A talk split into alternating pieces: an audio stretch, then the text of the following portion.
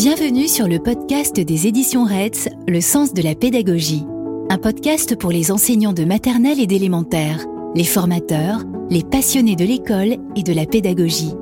Une fois par mois, retrouvez une autrice ou un auteur pour un échange sur son engagement, sa démarche, ses gestes professionnels. Elle ou il répond de manière précise à des questions sur des sujets au cœur de sa pédagogie. Autant d'éléments pour vous accompagner dans votre quotidien ou vous interpeller sur vos pratiques. Nous vous souhaitons une bonne écoute. Je suis aujourd'hui avec Mélanie Pouëssel. Bonjour. Bonjour. Tu es professeur des écoles en CE2 en région parisienne et tu exerces depuis plus de 10 ans. Tu partages tes idées ainsi que des ressources sur ton blog mélimélune.com. Tu as déjà publié aux éditions Retz 3 ouvrages, Dictée Histoire des Arts, 1 pour le CE2 et 2 pour le cycle 3, ainsi que des cahiers pour l'élève. Nous sommes d'ailleurs réunis aujourd'hui pour parler ensemble de ton parcours et de ton envie d'enseigner l'orthographe autrement. J'ai déjà écouté 2 podcasts auxquels tu as participé, celui de Dida School et le podcast des écoles, que je vous invite à écouter, qui sont tous les 2 très bien. Je sais donc que tu as passé un bac arts plastiques et histoire des arts. Félicitations. Quelle est la place de l'histoire des arts dans les programmes aujourd'hui ? L'histoire des arts est dans les programmes, ce qui n'était pas le cas forcément quand j'ai commencé. Ouais. Mais ce n'est pas vraiment forcément un domaine à part entière avec un horaire dédié. Au cycle 2, l'histoire des arts, c'est un sous-domaine des pratiques artistiques, en fait, d'accord, d'éducation artistique.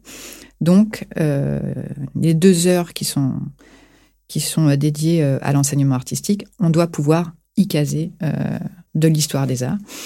Au cycle 3, c'est un peu pareil, sauf que bon, là, c'est beaucoup plus détaillé, des programmes quand même assez élaborés avec des vraies compétences, des vrais objectifs. Et puis, il y a le parcours à l'éducation artistique et culturelle aussi, qui suit l'élève jusqu'au lycée. Ah, c'est le cahier que les élèves ont depuis la maternelle jusqu'au... Ça peut prendre diverses formes, mais ouais. en gros, il s'agit de vraiment... Enfin, déjà de mettre l'élève dans une posture par rapport à l'art, etc., qui soit musique, art visuel, théâtre, etc. Donc, en tant que pratique, mais aussi en tant que public, on va dire, oui. Ouvrir un regard, et puis, voilà, sur toute la durée de sa scolarité. Et ça sort de l'école, c'est-à-dire, il y a tous les partenaires qui sont extérieurs à l'établissement, je sais pas, je pense à École et Cinéma, par exemple. Mmh. Voilà. Donc tout ça aussi, c'est plutôt récent, ouais. Pour moi qui suis quand même un peu d'ancienneté maintenant. Et donc voilà, une belle place pour l'histoire des arts dans les programmes maintenant, mais toujours cette notion de transversalité, c'est-à-dire voilà, c'est un domaine qui infuse un peu dans tous les autres, ouais. Notamment bien sûr les pratiques artistiques, mais aussi la littérature, le français, l'histoire. Voilà, donc c'est un peu à cheval entre une vraie discipline et puis quelque chose qu'on va essayer de faire un peu à droite à gauche dans différents domaines. C'est ce qui peut mettre les enseignants un peu mal à l'aise parfois, ouais. Par rapport à cette discipline. Oui, je comprends. Par rapport à ce que tu viens de dire et par rapport à ton parcours, pour quelles raisons trouves-tu cela important d'étudier l'histoire des arts à l'école élémentaire, toi particulièrement ? Alors, je pourrais répondre à cette question pendant des heures. Allons-y.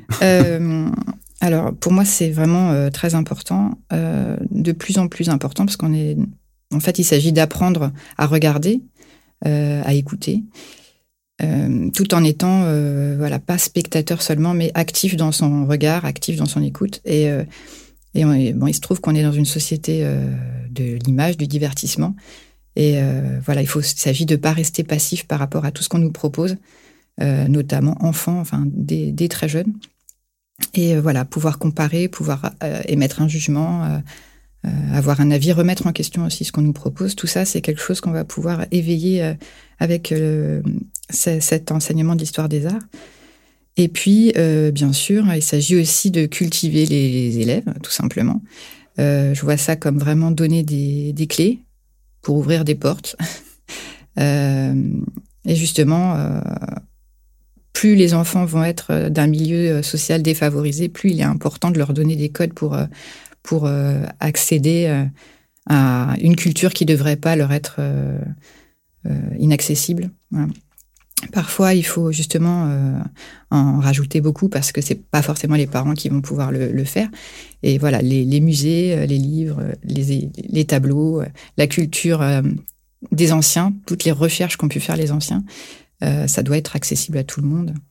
Donc dès l'école primaire, dès la maternelle même. Tu parles de la société de l'image et du divertissement. Étrangement, on n'a jamais eu autant la possibilité d'accéder à des œuvres d'art aujourd'hui. Sur Internet, des vidéos YouTube, enfin plein de trucs, parfois même des visites virtuelles. Et malgré tout, il faut justement leur expliquer l'histoire des arts, l'art en règle générale, et leur faire comprendre les clés, alors que tu penses que l'art peut être inaccessible pour certaines personnes, alors qu'en réalité, c'est accessible à de plus en plus de monde. Ça s'est démocratisé énormément. En fait, c'est une question de... Enfin voilà, tout est à notre disposition. C'est le savoir en général est à notre disposition. Mais il faut savoir le lire, le comprendre, y accéder, ne pas être embrouillé par...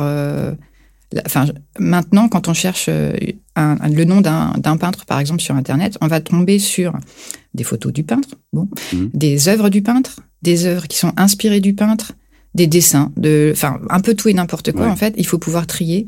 Et puis, bien sûr, même quand on se trouve devant une vraie œuvre, tout n'est pas accessible au premier regard. Même si il faut absolument garder ce premier regard, plutôt que de considérer une œuvre comme vraiment un moyen d'apprendre. Non, c'est quand même aussi quelque chose de sensible et il faut aussi veiller à ce que les enfants puissent s'exprimer et vraiment éveiller leur sensibilité avant de leur donner plein de connaissances qui valent ce qu'elles le valent en plus, parce que parfois c'est un peu... En fait, on interprète l'œuvre de quelqu'un, mais parfois on ne lui a pas vraiment demandé ce qu'il voulait faire. Donc bon, c'est à remettre en question tout ça. Bien sûr. C'est donner aux enfants la possibilité de ne pas avoir peur de regarder l'art. C'est-à-dire que ce n'est pas quelque chose pour les autres.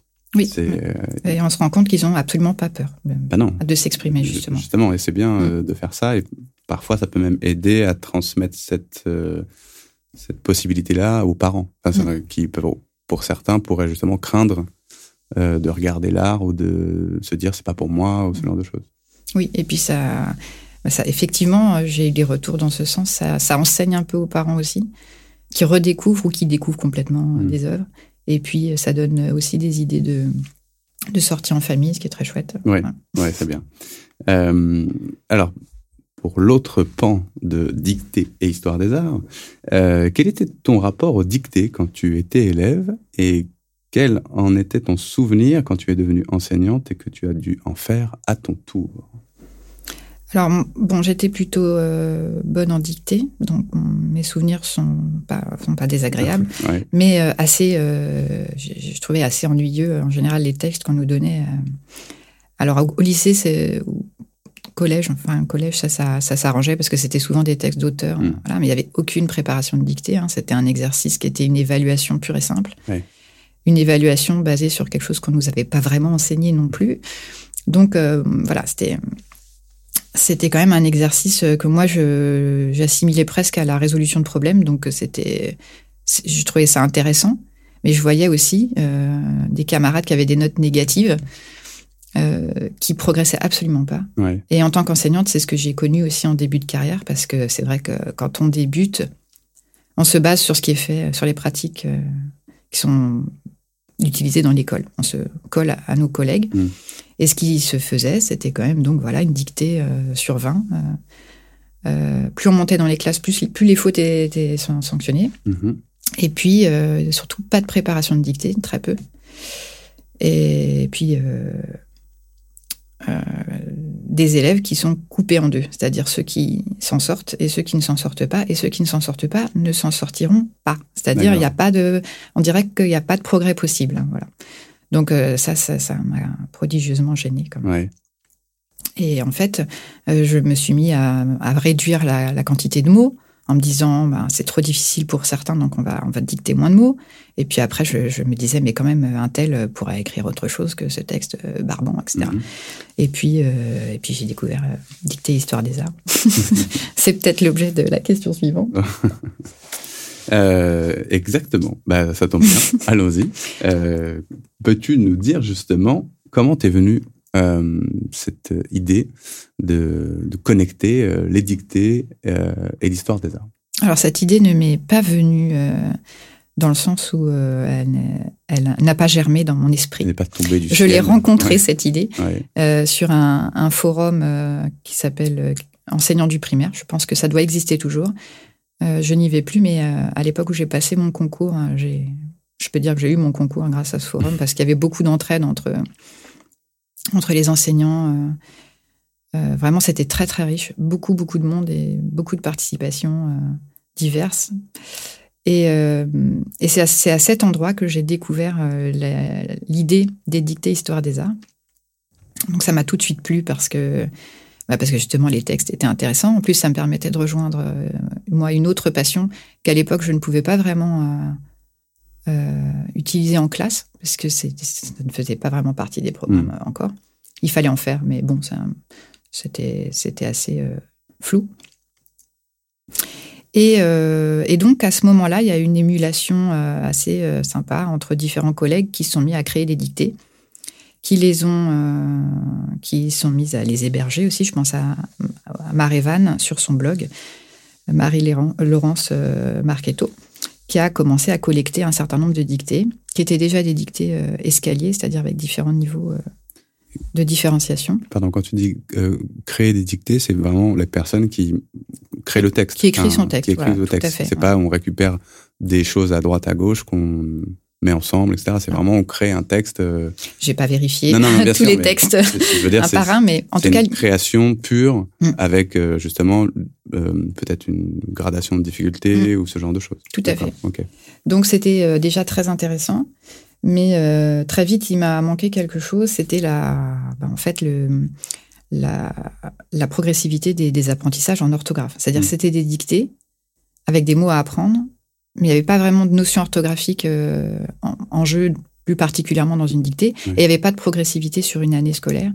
Et donc, c'était intéressant, mais ce n'était pas encore utilisable pour moi. D'accord. C'est à ce moment-là que j'ai commencé à créer des dictées pour ma classe, avec vraiment cette progressivité, des leçons associées, etc. Et je les ai publiées sur mon blog. Ça a connu un succès assez... ça a rencontré un petit succès sur le blog. Et ça a été partagé, utilisé pendant plusieurs années, je pense. Enfin, en tout cas, avant le livre, il y a eu bien 10 ans d'utilisation des dictées... dans ma classe. Donc tu as eu le temps de tester, tu as eu le temps de demander aux autres comment ça s'était passé et donc de savoir que ça fonctionnait. Exactement. Ok, donc c'était plutôt... et les retours étaient positifs. Oui, c'était vraiment... clairement, je passais l'été à donner mon code, mon mot de passe à des enseignants qui voulaient les utiliser, puisqu'elles étaient bien sûr... protégé par un mot de passe pour pas que tout le monde puisse y accéder non plus. Je comprends. Justement, tiens, j'ai cette question qui arrivait plus tard, mais que je peux te poser maintenant. Tu es enseignante blogueuse, comme certains et certaines de tes collègues, et tu as très vite voulu partager ces dictées, comme tu viens de le dire. C'était normal pour toi de le faire, et quel a été le retour des collègues sur le fait de partager ces dictées? Parce que les blogs sont des espaces de partage, beaucoup. Ça l'a été, ça l'est toujours. Quel était ton rapport à cela, à ce moment-là? Oui, ça m'a paru tout de suite important de partager. Alors, je ne fais pas partie des toutes premières blogueuses, mais il y avait déjà donc Charivari, Lutin Bazar, qui était bien installé. Je trouvais ça assez chouette. Et puis, en même temps, je voulais participer, mais je ne savais pas trop comment, quelle légitimité, etc. Et puis, c'est vrai que ces dictées font partie des choses qui m'ont poussée au partage, parce que j'avais vraiment l'impression que il y avait une certaine efficacité dans le truc. Et effectivement, je pense que c'est aussi ce qui a fait décoller un peu le blog. Ouais, et puis c'est un peu un cercle vertueux aussi, c'est-à-dire que si tu l'as fait, c'est parce que d'autres avant toi l'avaient déjà fait. Tu parlais du forum tout à l'heure, Enseignants du primaire, qui t'a beaucoup aidé. Donc j'imagine que c'est aussi parce que ça existait déjà et que c'est déjà un principe de partage sur les blogs que tu t'es dit, peut-être même sans réfléchir, oui, tu vois, à l'avance, en disant, bah, évidemment, il faut partager parce que c'est la base. Entre enseignants, il faut qu'on s'entraide. Ah oui, c'est sûr. Et puis, c'est vrai que quand on fournit un gros travail pour soi, tant qu'à faire, autant qu'il soit utile. Bah, c'est bien de penser comme ça, et c'est très... je trouve, à mon niveau, c'est très vrai dans la communauté des enseignants. Oui. Ce côté-là, on a bossé pour nous, ça marche pour nous, bah, il faut qu'on le partage, parce que c'est trop dommage, parce que tout le monde a des difficultés, et donc si on peut les aider, c'est mieux. Et puis, j'insiste bien sur le principe du partage gratuit, parce qu'il y a beaucoup de partage aussi outre-Atlantique, qui est payant, tout simplement. Hein, les enseignants... donc, nous, on a eu beaucoup parce qu'on a une communauté de professeurs blogueurs, même si elle est moins vivace aujourd'hui. On a beaucoup discuté de ça, de savoir si on donnait des contenus payants, etc. Et ça a toujours été non. Donc je reviens sur dictée et histoire des arts et sur un petit peu la genèse de ce projet. Donc j'imagine que le but était de motiver les élèves et de les embarquer avec toi dans ce projet. J'ai déjà un petit peu une idée de la réponse, mais est-ce que ça a fonctionné tout de suite ? Oui. Ouais. Oui, vraiment, ça a fonctionné tout de suite. T'as senti tout de suite que les élèves étaient partants et que ça, ils s'accrochaient donc au sujet de l'histoire des arts, c'est-à-dire découvrir une œuvre d'art ou quelque chose dans le genre, et l'apprentissage des leçons en orthographe. Oui, il y a, on va dire, c'est un double effet. Effectivement, c'est le fait de faire des dictées sur les œuvres d'art, le fait de découvrir des œuvres, de pouvoir s'exprimer dessus, que son avis compte, etc. Tout ça, c'est très motivant pour les enfants. Et par ailleurs, le système de progression, le fait que les dictées soient différenciées, bon, ça permet de pas laisser sur le côté des enfants qui pourraient se dire « c'est un exercice horrible, je dois écrire 50 mots alors que je fais des fautes partout, c'est long. » Voilà. Donc ça permet d'éviter de les dégoûter. Et puis aussi, il y a le côté progression, c'est-à-dire si j'ai telle note, je vais pouvoir passer dans le groupe d'après, etc. Et ça marche très très bien aussi auprès des élèves. Ok. Et la différenciation, tu l'as faite tout de suite ? T'as pas fait une seule dictée dans les premiers temps ? Et ensuite, tu as vu que c'était plus difficile, et ensuite, tu as fait... Non, tout de suite, c'était automatiquement, il fallait des dictées pour les enfants plus en difficulté, etc. Il n'y a pas toujours eu autant de groupes, autant de différenciations, mais en fait, c'est venu après, mais ça a toujours été différencié, oui. Et pour le coup, par rapport à ce que tu disais tout à l'heure, les élèves qui étaient en difficulté, est-ce que tu as vu, alors que ça ne marchait pas avant, une progression de leur niveau, justement, pour passer d'un groupe à un autre, ce genre de choses. Oui, alors, il y a certains élèves qui changeront pas de groupe. Ouais. C'est pas grave. Ils ont une dictée à leur taille et ils apprennent à se poser les bonnes questions. Moi, j'estime que si en CE2, ils continuent à faire la dictée à trous jusqu'à la fin de l'année, c'est pas dramatique si on prend le temps de s'interroger sur chaque mot, etc., et qu'on met ce qu'on appelle le doute orthographique en place. D'accord. Et qui n'écrivent pas au hasard, parce que de toute façon, c'est foutu d'avance. Ouais. Voilà, pour moi, ça, c'est gagné, même si l'enfant reste dans son groupe, en fait. D'accord. Et le fait d'avoir plusieurs groupes au sein d'une classe, et que certains élèves s'arrêtent au bout de 30 mots, et d'autres continuent au bout de 100 mots, bah, avec la pratique, hein, peut-être qu'un enseignant débutant aurait du mal à le faire, mais ça vient progressivement. Pendant que je continue à dicter pour les autres élèves, je passe aider ceux qui sont dans les groupes, qui ont déjà terminé. Et justement, c'est là qu'on insuffle le doute orthographique en leur disant, regarde, ici, pose-toi la question qui va se poser là. Et ça, en fait, à force de penser avec l'enfant, on essaye de faire en sorte qu'il prenne ces réflexes-là. Oui, bien sûr. C'est leur donner une gymnastique. Quand ils écrivent, pour justement réfléchir. Alors, il y a à la fois le principe de l'orthographe, j'imagine qu'il y a des points de grammaire aussi. Ah oui. Oui, donc, il y a aussi ça, il y a le doute orthographique, mais il y a aussi Il faut pouvoir, effectivement savoir si c'est un verbe ou un nom dont on parle. Ouais, c'est ça, ouais. Oui. Tout ce travail-là qui est fait. Alors, je reviens du coup sur l'histoire des arts aussi. Est-ce que tu es consciente que grâce à toi, certains enfants ont dû découvrir des choses fascinantes sur l'art en France et dans le monde ? Ah oui, c'est vraiment le meilleur cadeau de ces livres, d'autant que, en général, je choisis des œuvres qui me plaisent. Ouais. Donc, ça me touche vraiment, puisque ça peut être des œuvres que j'ai découvertes en famille, comme je pense à Miyazaki ou les contes de Souleymane Bodge, qu'on aime beaucoup à la maison. Ou ça peut être des voyages que j'ai faits.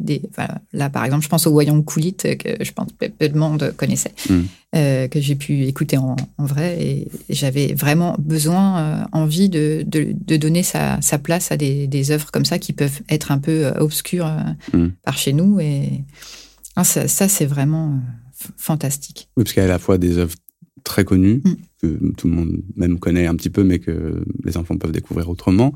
Et puis des choses un peu, justement, plus obscures ou plus lointaines. La grosse différence entre les deux livres de CM, c'est ça. C'est vraiment le premier, c'est des œuvres... il y a La Liberté guidant le peuple, La Joconde, voilà.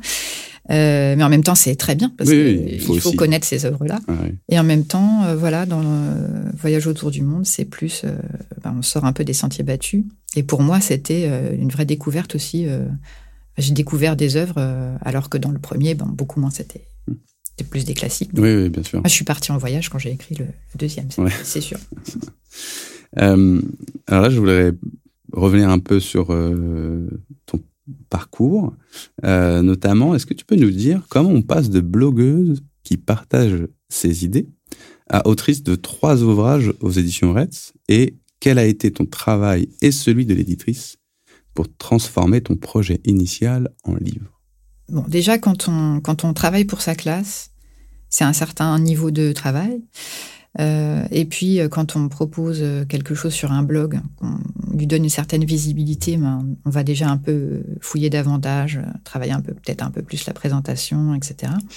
Et puis alors, quand on passe dans le domaine de l'édition, là, vraiment, c'est autre chose. Pour donner un ordre d'idée, entre la remise d'un manuscrit et la sortie du livre, il peut y avoir entre 4 et 6 mois de ping-pong entre l'éditeur et l'auteur.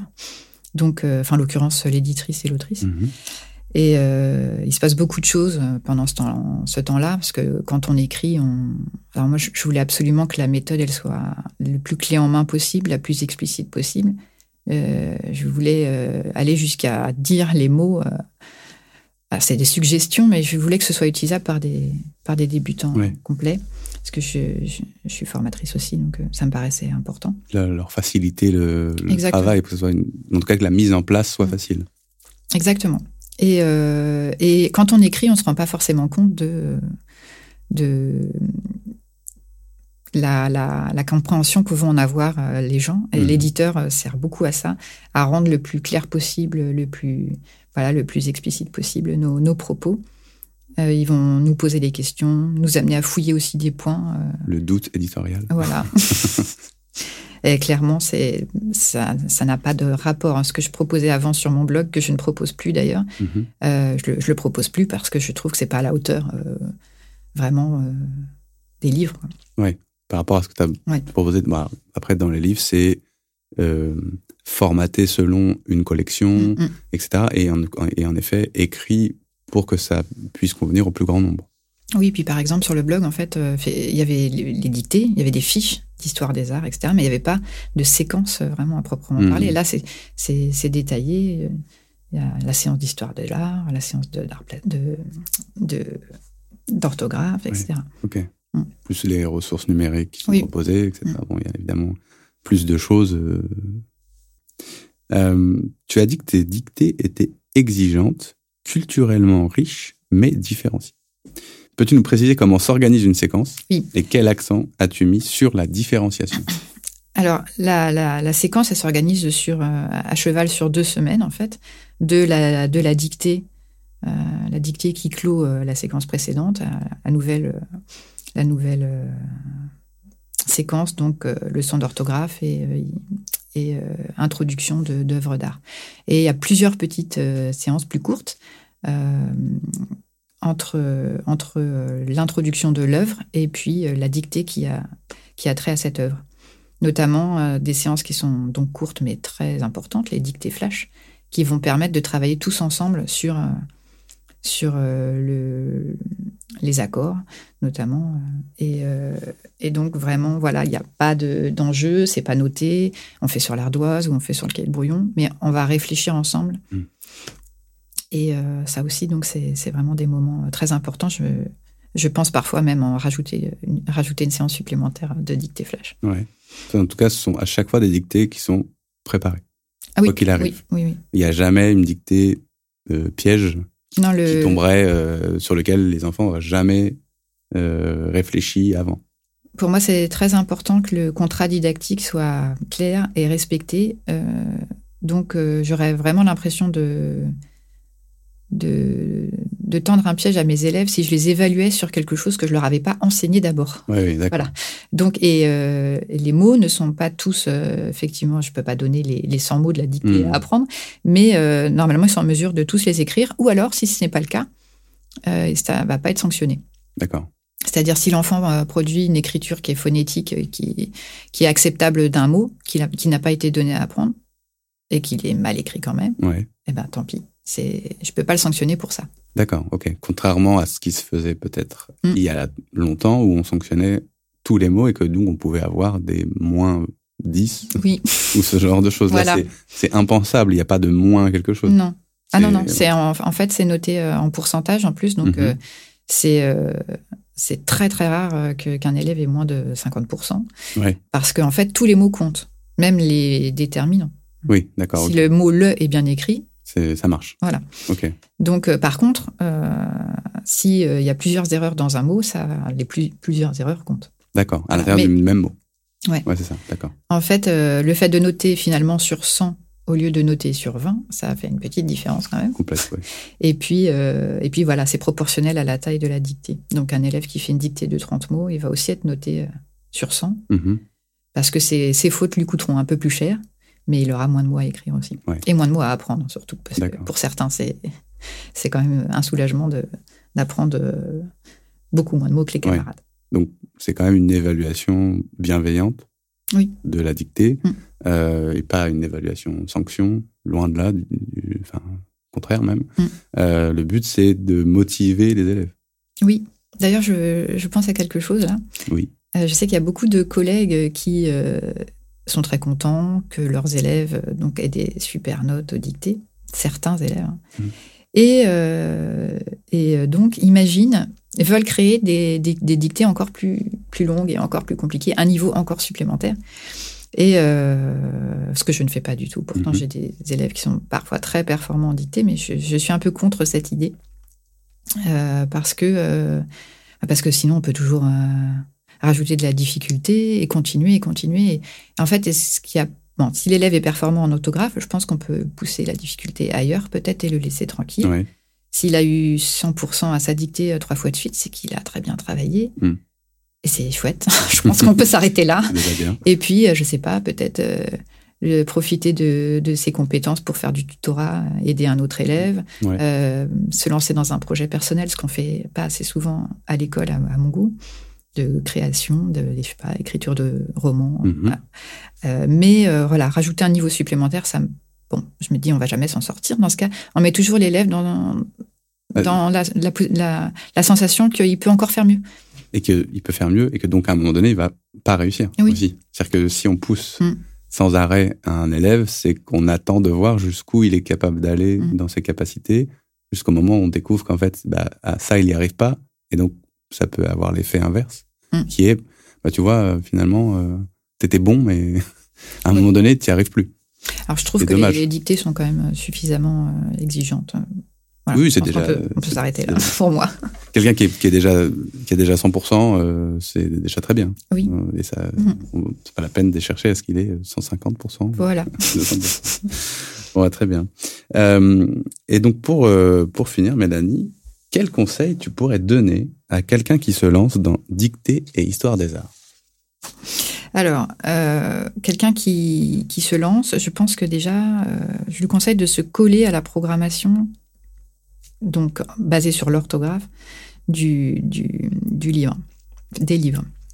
Parce qu'elle a été quand même réfléchie et que, voilà, je sais qu'il y a certains collègues qui ont envie de faire telle œuvre plutôt à tel moment, etc. Et donc, en fonction des œuvres d'art, ils vont changer la progression d'orthographe.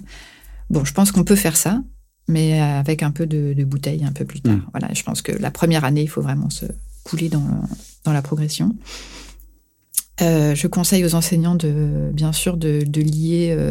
les apprentissages, les découvertes en histoire des arts avec des pratiques artistiques, de préférence. C'est ce que font la plupart des gens, d'ailleurs. De sortir au musée.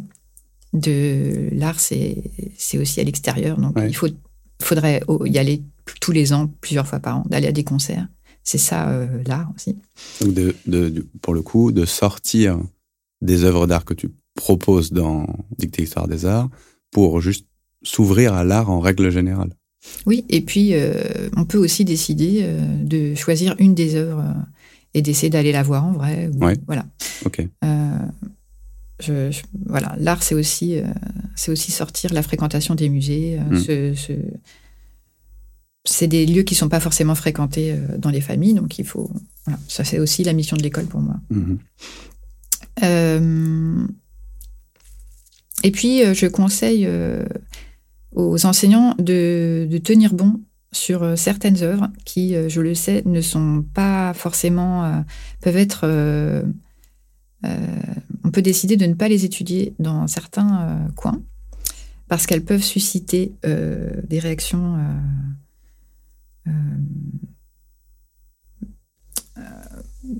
des élèves ou des parents d'élèves. Je pense à des œuvres qui contiennent des nus. Ouais. J'ai eu plusieurs retours là-dessus. Ah, mais je peux pas faire ça en classe. La dame est nue. Ou l'homme de Vitruve est nu. Dilili à Paris, ça part de sujet quand même. Bon, bah, je pense qu'il faut tenir bon là-dessus. Voilà. Ok. Et donner du contexte. Et... Oui, voilà. Et ça fait des millénaires qu'on représente des gens nus. Bon, voilà. Ouais. Et que si on va au musée, il y a de fortes chances qu'on... au Louvre ou ailleurs, voilà. Partout en France. Je trouverais ça dommage que maintenant on se dise que... Enfin voilà, je pense que c'est pas souhaitable d'aller vers ce... Il ne faut pas que nous, on censure, hein, sinon... Oui. Oui, je comprends. D'accord. Et tu voyais un autre dernier conseil ? Oui, bien sûr. Découvrir les groupes Facebook qui sont... dédiés aux livres. Il y en a donc 3. Et voilà, il y a beaucoup de participation. C'est très riche. C'est assez respectueux des droits d'auteur. Ouais. Et voilà, il y a plein de partages, notamment de pratiques artistiques en lien. Donc des idées à piocher. Oui, c'est vraiment... Et on revient dans le système du partage. Exactement. C'est vraiment des groupes très dynamiques. Ok, ça marche. Eh bien, très bien. Merci beaucoup, Mélanie. Bah, de rien. Merci à toi. Ça me fait. Au revoir. Nous vous remercions d'avoir écouté notre podcast « Le sens de la pédagogie ». Si vous avez aimé, n'hésitez pas à en parler autour de vous, à le noter et à mettre des commentaires. Retrouvez tous les épisodes sur le site des Éditions Retz, Apple Podcasts, Deezer, Spotify ou Podcast Addict. À bientôt.